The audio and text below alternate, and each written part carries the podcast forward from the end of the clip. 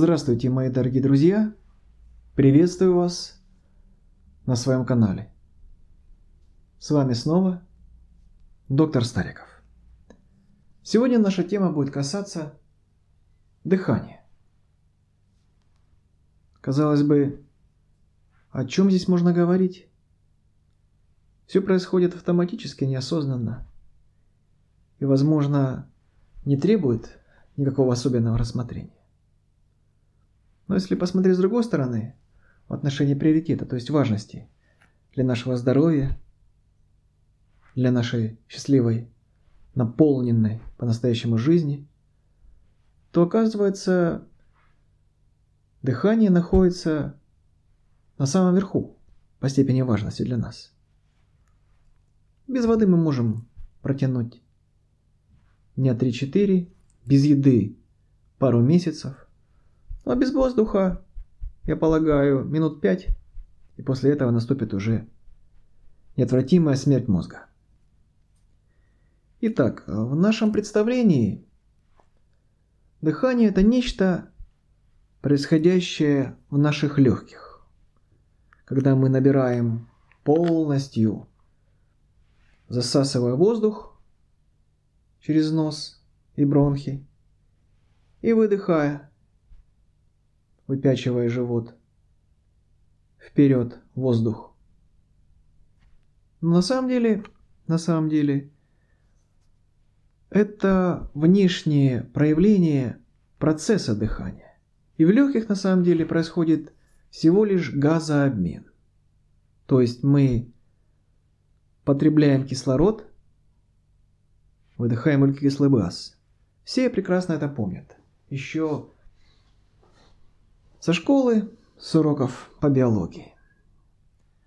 Но истинное дыхание представляет собой с биохимической точки зрения процесс окислительного фосфорилирования. То есть окислителем является кислород. И процесс дыхания, именно с точки зрения вышеобозначенного, происходит внутри клеток. А ведь это долгий путь до клеток. Кислород странствует, сначала попадая к нам из воздуха, а воздух это в принципе газовая смесь, там помимо кислорода есть другие газы, и азот, и инертные составляющие. Потом он попадает в кровь. Наши грузовички, то есть красные кровяные клетки, эритроциты, берут его на борт, потом по магистральным сосудам доставляет его клеткам, и уже в капиль... через капиллярное русло они попадают внутрь так называемых органов мишени. Головного мозга, сердца, почек и так далее. И внутри каждой клетки есть э, так называемый цикл по названию биохимиков открывшего, цикл Крепса – как раз и происходит это окислительное фосфорилирование, где ключевым элементом выставляет, выступает кислород. И как результат этого процесса происходит образование различных субстратов, в том числе и энергетически емких, как АТФ и АДФ. То есть основное образование энергии, с помощью которой мы способны двигаться, мечтать, да и дышать происходит именно внутри клеток. Но есть интересный парадокс, связанный с тем, что э, дышать глубоко и просто насыщать кислородом легкие, кровь, на самом деле это не панацея от всех проблем, которые возникают – в связи э, с нарушением биохимии внутри клеток. Потому что очень часто возникает ситуация, когда даже большое количество кислорода внутри кровяного русла или в легких не является гарантией того, что весь этот кислород попадет внутри клеток. Странная ситуация, не правда ли? Хотя там нередко говорили раньше, что дышите глубже, Дышите глубже, и вы успокоитесь, вы будете бодры, веселы. Я сейчас вспомнил Майкла Джексона, он тоже верил в то, что надо как можно больше кислорода загонять внутрь организма. У него даже была кислородная палатка, в которой он спал. Но потом у него возникли большие проблемы со здоровьем в связи с этим.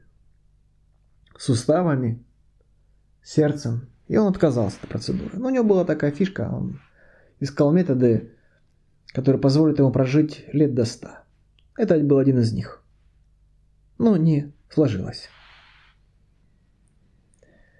Вот, поэтому, поэтому оказывается, что есть еще один интересный регулятор, который как раз и выступает э, тем самым фактором, который обуславливает попадание кислорода внутрь клеток. Как это неудивительно, им является углекислый газ – СО2. Как же он регулирует поступление кислорода в клетку? Да очень просто. Чем выше количество углекислоты внутри крови, то есть соотношение между углекислотой и кислородом, тем легче, легче происходит отщепление кислорода от э, эритроцитов, то есть красных кровяных клеток, и миграция его внутри клеток.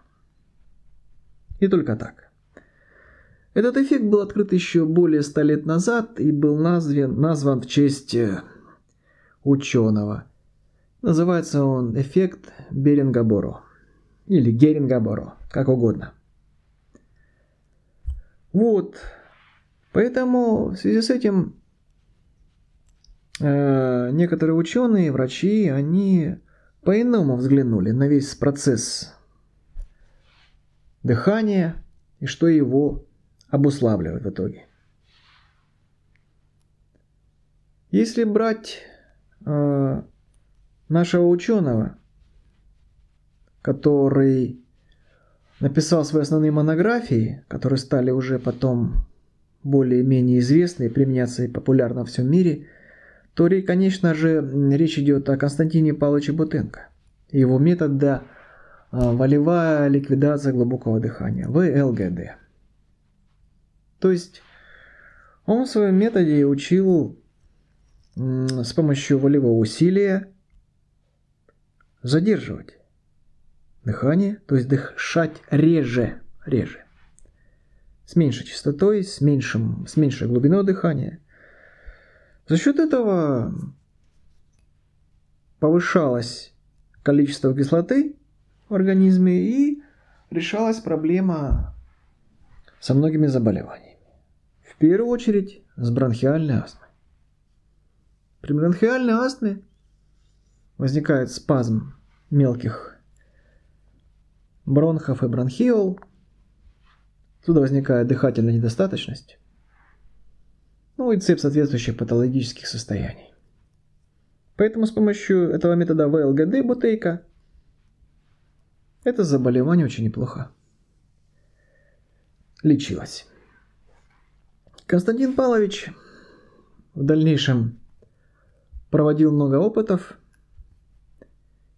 по этому поводу и у него появилась глобальная теория, что большинство заболеваний нашего человечества, ну это гипертоническая болезнь, диабет, аллергические заболевания, аутоиммунные заболевания многие, до, включая рак, имеют в своем патогенезе, то есть механизмы которые реализуют эти состояния. И этиологически, то есть причинные факторы, именно вот привычка неправильно дышать. То есть глубоко и часто. Казалось бы, разве надо дыхание регулировать сознательно? Разве это не спонтанный процесс? Да, если брать какие-то паттерны, то есть устойчивые привычки, то да, мы так привыкли неосознанно дышать. Но сейчас и питание изменилось, и условия функционирования нашего организма изменились, и экология изменилась. Много-много тысячелетий назад а, кислорода в атмосфере было существенно меньше, как оказывается, а углекислоты больше. То есть нынешняя проблема нашей атмосферы это не в том, что нам не хватает кислорода. Нет, нам, как оказывается, не хватает углекислоты. И дефицит углекислоты в организме формирует э, патологические паттерны, то есть привычки дышать часто глубоко.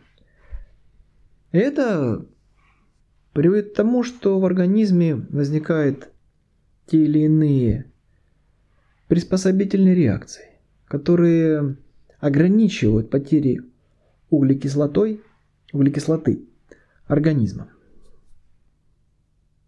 Тот же самый атеросклероз, образование бляшек внутри, ограничивает потерю углекислоты. Спазмы бронхиол, бронхов, повышение артериального давления. Все это механизмы ограничения потери углекислоты. Поэтому Константин Павлович Бутейко очень неплохо решал эти проблемы, этих глобальных болезней цивилизации. Что еще я могу вам сказать? Э, что сейчас по всему миру очень немало последователей этого метода. И оставляют они очень интересные свои истории, которые о многом заставляют нас задуматься. Э, не так давно мне попался один канал на ютубе, где молодой человек исследует кровь под микроскопом, самым обыкновенным школьным, и анализирует ее с точки зрения э, таких вот визуальных параметров, как э, текучесть, сладжирование. Сладж это значит склеиваемость, когда образуются конгломераты, скопления клеток, их поверхность анализирует, э, шипики или гладкость. Вот, и он проводит определенные эксперименты. То есть э, просто-напросто в течение 10 минут вот он задерживал э, волевым образом частоту дыхательных движений, снижал ее за 10 минут э, до 2-3 в минуту, они 10-12, как мы привыкли обычно дышать. Затем он взял капельку крови под предметное стекло и увидел интересные вещи. Оказывается, кровь его до этого была густая, малоподвижная. Она стала более текучей, эритроциты разлиплись, они стали менее шероховатые. То есть визуально показатели крови объективно улучшились. Поэтому я вам, дорогие слушатели, рекомендую углубиться в эту тему, чтобы каждый из вас смог вынести свой познавательный и поучительный урок. Я уверен, что это важное исследование – не должно быть забыто, а должно быть продолжено. На сегодня, дорогие мои слушатели, у меня все. Спасибо, что уделили мне внимание. Всего вам наилучшего.